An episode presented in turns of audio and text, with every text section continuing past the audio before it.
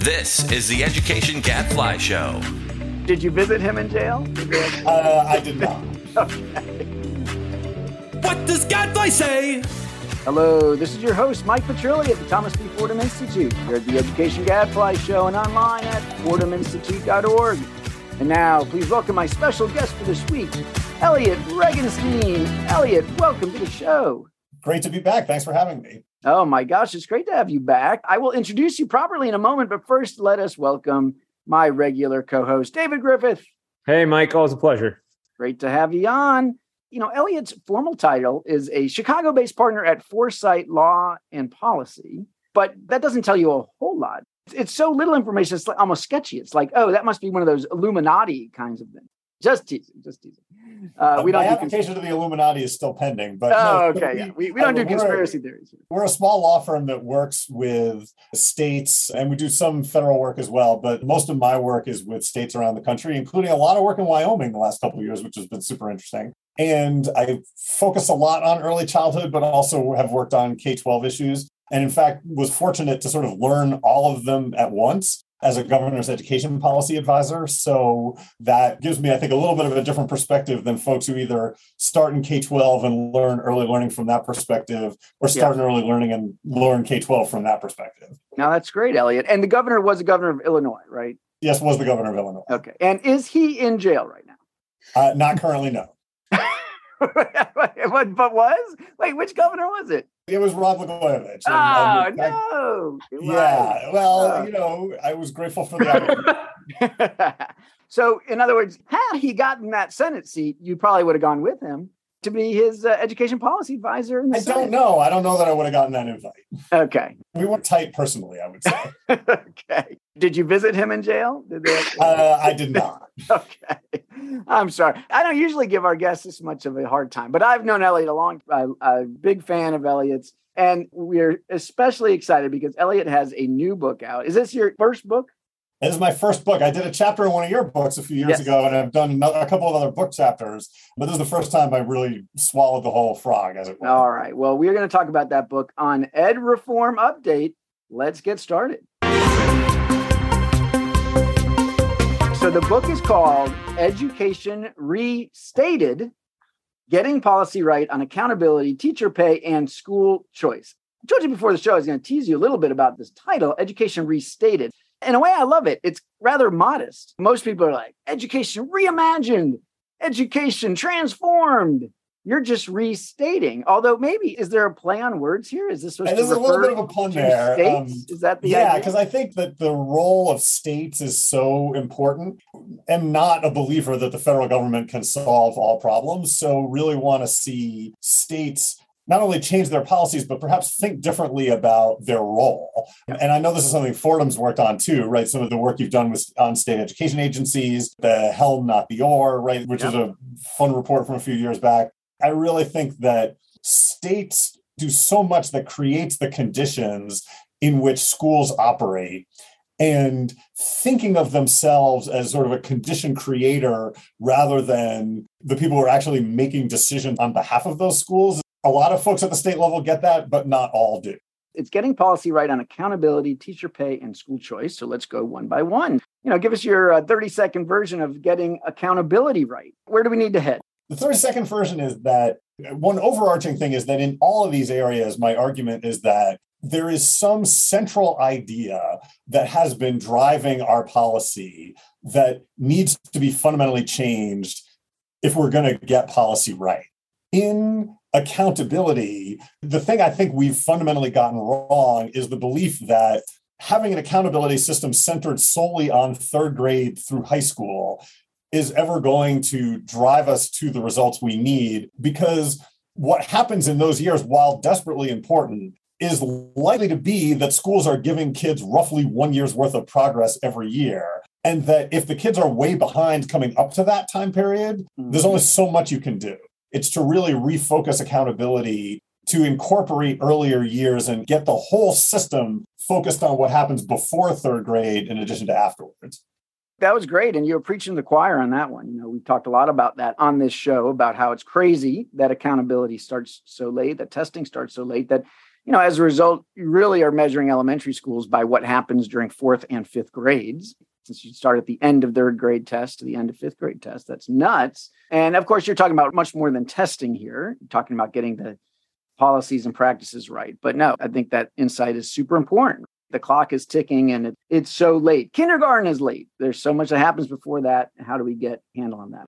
Let's do the same thing on teacher pay. I'll give you 35 seconds this time. All right, great. Well, so on teacher pay, my argument is that we've gotten the market completely wrong. The thing that is the key driver of teacher pay is seniority. Mm-hmm. And not to say that seniority doesn't matter, right? Like as people are in the system, you know, they should get paid more on an ongoing basis, but that the real driver should be role, which is to say, if we're going to improve outcomes for the kids who need it most, we need to pay the teachers working with those kids the most. Because right now, what happens is the highest paid teachers are the ones working with, in many instances, the sort of most accomplished kids. And that that's completely backwards if we're trying to close gaps and, and raise performance at the lowest levels. The reality is for kids like mine, you know, who come from a two lawyer family and a language rich environment, there are a lot more teachers who can succeed with those kids than in some of the tougher environments where schools that have historically had limited resources. It's really about making a stronger focus both intra and inter district mm-hmm. on how are we paying the most money to the teachers working with the kids who are least likely to be successful without great teachers.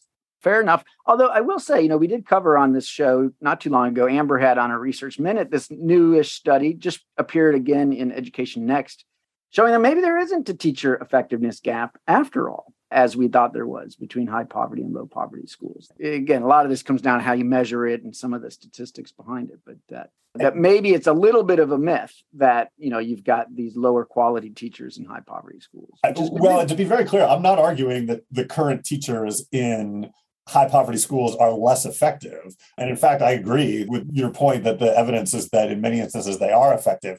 I'm talking about is the job more or less attractive, mm-hmm. right? And that over time, if you're going to systemically attract high quality educators to those positions, you need to make those jobs more attractive.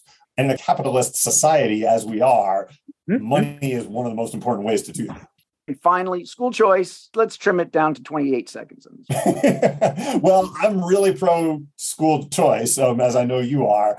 And my main argument here is that district boundaries and attendance boundaries mean far too much right now.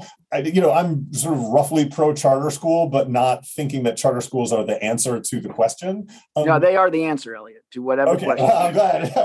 well, I'm, I'm glad you still think that, I, and I was able to persuade you. Um, but the idea is that in addition to charter schools, that you need a much more robust system of interdistrict choice, and in fact, need to basically tie that to better subsidies that make it more attractive for some of the districts that are currently higher resource to mm-hmm. diversify their student portfolio. My thesis is that in the and again this is mostly in the suburbs right although also in big cities recognizing that in rural areas like it's just hard to do this but that in many metropolitan areas there are a lot of parents who have higher incomes and but are would be interested in sending their kids to more diverse schools under the right circumstances let's say mm-hmm. economically diverse schools at right. least because the supreme court says you can do that as opposed to some other categories there are parents who would like to do that but that the state has set up systems of district boundaries that make it harder than it needs to be mm-hmm. and I'm for local control. I'm not talking about getting rid of school districts. I, I, still think that if districts don't want to participate, they should have the right not to. But that if the state was putting its thumb on the scale pretty heavily in favor of, hey, like, let's have more exchanges, let's have more interdistrict choice, and make it easier for low income parents to find a school that meets their kids' needs in a larger community, that would be for the better. So that's the premise of that argument. Really well done. By the way, Elliot, I got to say, it's hard when you write a whole book to summarize your arguments so concisely. So bravo for that. You're gearing up for your big book tour and you're, you're going to be ready to do that very well when you're on the road. David, some thoughts? Yeah, am I supposed to push back on any of that? Because it's awfully hard to. I mean, you you named my three big planks in a slightly different form than I would. I'm intrigued by the last one, and I'm intrigued that you framed it in terms of interdistrict choice. Do you think that's more promising than, for example, like a weighted lottery for charter schools or some intra-district choice, right? Like what what makes you think that's the mechanism for more integration within the school choice world? Sure. Well, look, David, if I couldn't persuade you, right, my odds were pretty long on this thing. Here's the thing about charter schools. I, I think that the argument for charter schools as potentially innovative and offering something completely different than a neighborhood school and, and meeting a different need, I buy that, right? And I think that charter schools can really add that. There is also value to neighborhood schools, right? And parents want lots of different things from schools. And that when the market is as hyper segmented as it is now, right? And again, maybe this is partially shaped by living in a suburban area where if I walked two miles in either direction, I'd be in a completely different school district. That there must be ways to open up those boundaries, allow people more choice, and that parents would like that, and that school districts could manage that, hmm. and that it's not anti-union, it's not anti-school districts. It's just look like we have a lot of different kinds of resources available, and tying it so tightly to exactly where you bought real estate isn't necessarily the right result. I will say I was struck in sort of research for this book, reading about New Orleans, and there is a whole set of arguments that what happened in New Orleans after Katrina, when you know the whole system was replaced by charter schools, that that was an incredible innovation, brought a lot of new energy and blood into the city. Another whole set of arguments basically saying, look, like this was a way of destroying the black middle class infrastructure so that a bunch of young white kids could come in and teach in what amounted to a grand experiment on poor black children. Well, can't it be both? I mean, well, and I'm not saying either of them are wrong, by the way, but one of the things that struck me is that in all of the grand experiment, the one thing, the one institution that survived was the district boundary, right? Mm-hmm. The district disappeared, mm-hmm. right? The teaching force disappeared. The district boundary stayed, and it doesn't even appear that there was any serious discussion about, hey, like, what if we had like a more regional solution here? Whatever your narrative on New Orleans, and, again, I suspect that there's truth to all of it, mm-hmm. that the fact that that was the thing that survived, that was the cockroach in the nuclear holocaust, that is the thing that isn't quite right. These boundaries just mean too much. And I'm honestly not 100% sure how exactly it's going to work to you know, I have some proposals on that. You know, even my mother was like, well, I'm not 100% sure I buy all that, but like, I'd like to at least see more experimentation there. And I think that state government could do a lot to help with that, encourage that, and let people try some things, see how they work. And if they don't work, try something different. If we have time, I have one more question, which is on the, the teacher pay one. We have time. We'll just cut it afterwards. That's fine. So we and we won't tell you about it. No, I'm just teasing. I'm teasing. Lilly, I'm, I'm not teasing. Go ahead, David. You said teacher pay, but of course, that's only one dimension of job quality. Are you convinced that that is what's missing? I mean, I'm all for putting more resources into low income classrooms, but honestly, like if you asked me if I wanted higher pay or if I wanted a classroom without 35 kids in it, I might have said the latter, right? And I say that as someone who isn't you know fully on board with reducing class sizes right? But i do think there's something to the notion that the you know no matter how much you pay people right if the job sucks they're going to leave right? I guess i'm just curious to know if you really think teacher pay is the thing that needs to change.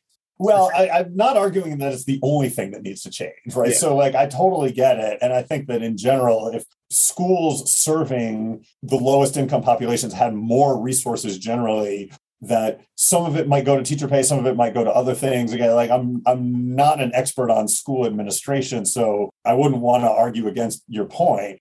I think I'm only arguing that in the larger state systems, and then in many instances in large districts, district systems, that the incentive structure is set up mm-hmm. so that teachers are like, well, I'm making more money now, and I have the option to go to a school where it's probably going to be easier. So I'm going to take that option.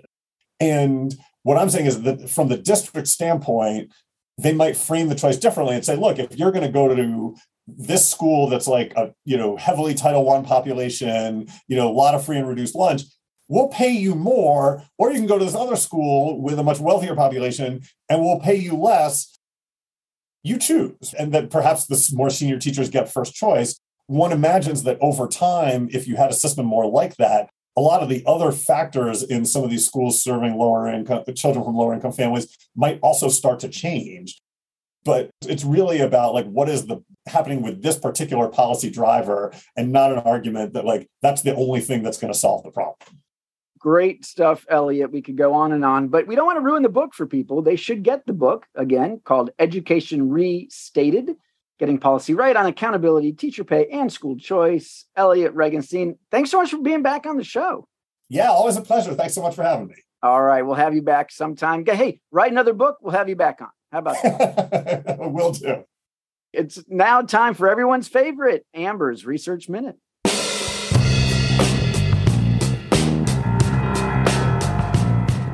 Amber, welcome back to the show.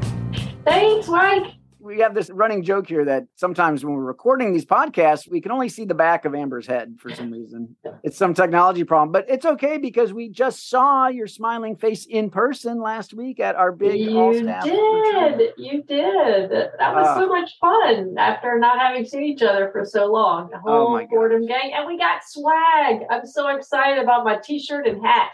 I know. We got an Education Gadfly T-shirt and a Fordham hat. I don't know. Maybe we should start selling this stuff. Maybe our fans out there would want one. I feel like we should maybe have to wear the T-shirt or the hat when we have our next event. You know? Yeah. Did you stay late at the? We, we went out to the uh, Pins Mechanical or something. It had like. Uh, I did. Bowling. I did, but I did a little bit more. Um, I didn't do too much playing games. I did a little bit more more more drinking and festivity. But I uh, heard you guys played some duck pin bowling, right? We we did. Did you partake, David? I took a pass on that. I pleaded fatherhood. Yes, you had a chance for a good night's sleep. So yep. that's understandable. Well, I'm telling you, knocking down those little duck pins is harder than it looks. But I, I, think we discovered that if you just throw the ball at the pins as hard as you can, even though yeah. you're not that far away from them, that that's your best strategy. It's kind of like education reform.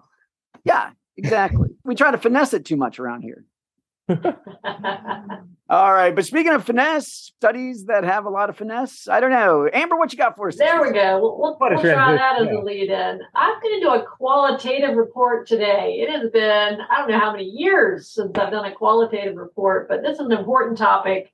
It's from UC Santa Barbara's Carolyn Sattin-Bajaj. She dives into issues surrounding student transportation in choice rich districts as part of the Urban Institute Student Transportation Working Group. They got some Walton funds to dig into transportation and choice. But she interviewed uh, numerous district administrators, charter school leaders, charter authorizers, and stakeholders, advocacy organizations, and local foundations in three choice rich school districts with varying transportation policies we all know like you got to have transportation because that's going to help kids get to higher quality schools. Uh, but it also costs a lot of money. It's a high ticket item. So some places are trying to reduce expenses which is what the interviews were mostly about. Let me give you a quick thumbnail sketch of the policies in each district. So new york city the doe oversees transportation for all kids including in charters Yellow buses are available for kids in grades K through six, depending on their distance in miles from home to school. Kids grade seven and above are given Metro cards, so they can use on uh, public buses and subways, again, based on their distance from home to school. If the kids don't qualify for the yellow bus or the full fare Metro card, they may be eligible for a half fare Metro card. In Detroit, looks very different. Only kids attending district schools are guaranteed transportation. So if kids are enrolled in a charter or in a neighboring district through participation in Mich- Michigan Schools of Choice program, uh, whether they receive transportation is at the discretion of the school or district and paid by the school, CMO, or district. Although students with disabilities who qualify for special bus services do get that individualized transportation, and then finally, uh, we're in New Orleans. Uh, Louisiana state law requires public districts to provide transportation for students living farther than one mile from school. The charters are considered their own LEA and therefore responsible for the cost. In many cases, this means that charters run yellow buses. Leaders in all three districts said that transportation costs were among their largest ticket items with transport for special needs children especially high. For instance, in New York City in 2016 17, Special needs kids comprised 13% of the population, but accounted for 75% of the transportation budget. So here are the key strategies. I'm going to fly through these. Districts say they either offer in terms of transportation or they use to reduce the cost of transportation. There are eight of them. Number one, they contract with the district for yellow buses, although they are then at the mercy of the district's bell schedule.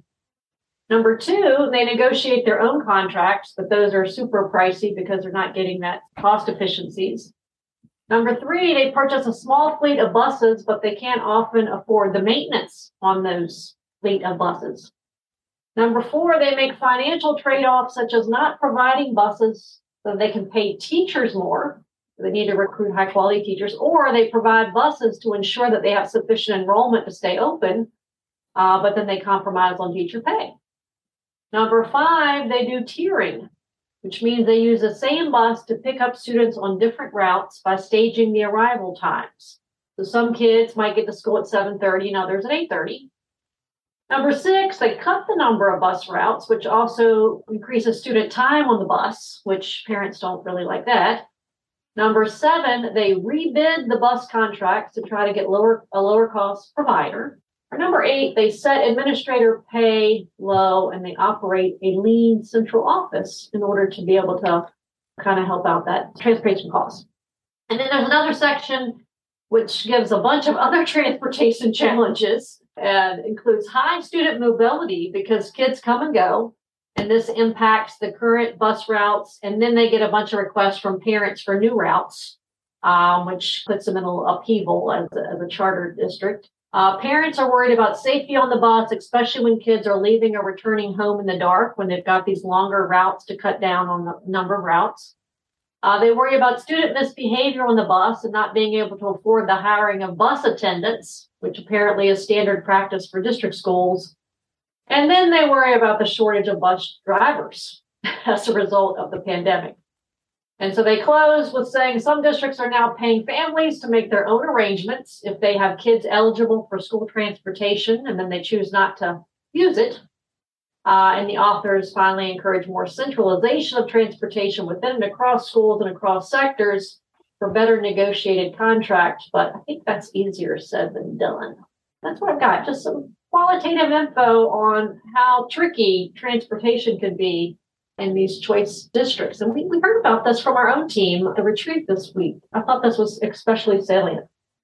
No, sure is, Amber. As part of the retreat, I, we were in Columbus and I got to go see uh, two of our great charter schools in Columbus. And this is exactly what they are struggling with.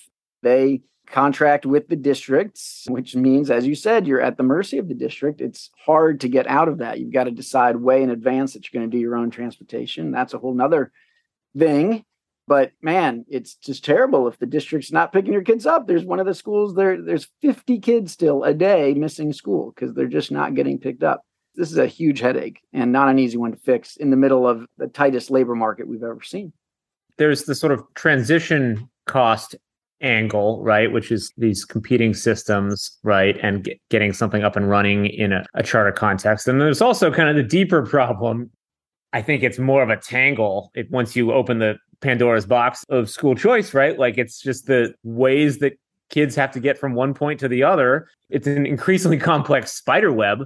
I didn't hear anything in there. Maybe I missed it, but I didn't hear anything there that really spoke to the more fundamental challenge of designing bus routes in a place where rightly we've given families the opportunity to take their kids across town or not I don't know. I, I wanted to hear a little bit more about tiering because it sounded like it was starting to get at that, having different times, which seems like a lot of logistical hassle, but potentially worth it.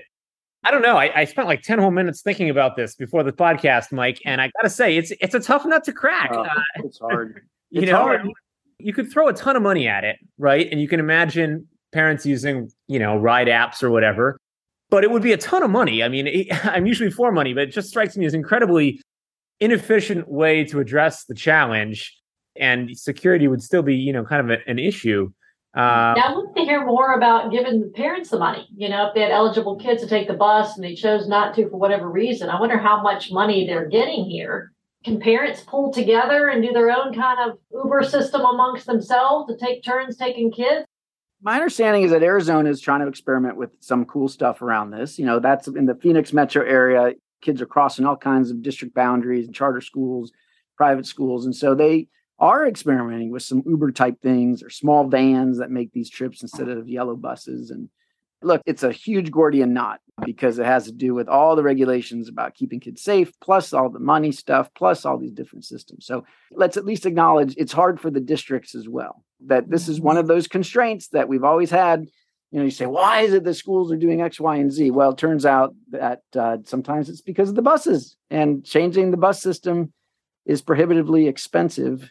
And so we, we should have some sympathy for all of the school administrators that are trying to figure this out. And some creative thinking about getting the kids with special needs there. It just seems yeah. like that's very costly, and obviously that needs to be handled with care. But we don't yeah. see a lot of creative thinking there either, you know, how to make this work for those kids. I mean, my gut is that some sort of voucher for parents is the way to go here, right? Precisely because there's no single solution. For some parents, you know, they may be willing to subsidize that, right? And just pay for an Uber every day, right? Or maybe mm-hmm. several parents could do it. It strikes me as such a hyper local, unique challenge. You know, we mm-hmm. live on up on this one hill. We live, you know, down by the river. We live in Manhattan. We, I mean, we couldn't come up with any solution that would solve every parent's challenge. It's kind of like school choice that way, right? In the sense that it's exactly the kind of situation that calls for some sort of voucher or subsidy that allows people to work out their own individual solution. Well, we will let David have the last word on that. Good stuff, Amber. We have moved away from descriptive studies oftentimes because you know we're so mm-hmm. fancy now, and as is the field. But hey, that was a good one. That's important. It was. It was. Cause, cause just for the reason we discussed, it's it's a it's a hard one to do. Uh, you know, anyway, but qualitatively. You know, try to try to get to the real issues. That is all the time we've got for this week. So until next week, I'm David Griffith. And I'm Mike Petrilli of the Thomas B. Fordham Institute, signing off. The Education Gadfly Show is a production of the Thomas B. Fordham Institute, located in Washington, D.C. For more information, visit us online at fordhaminstitute.org.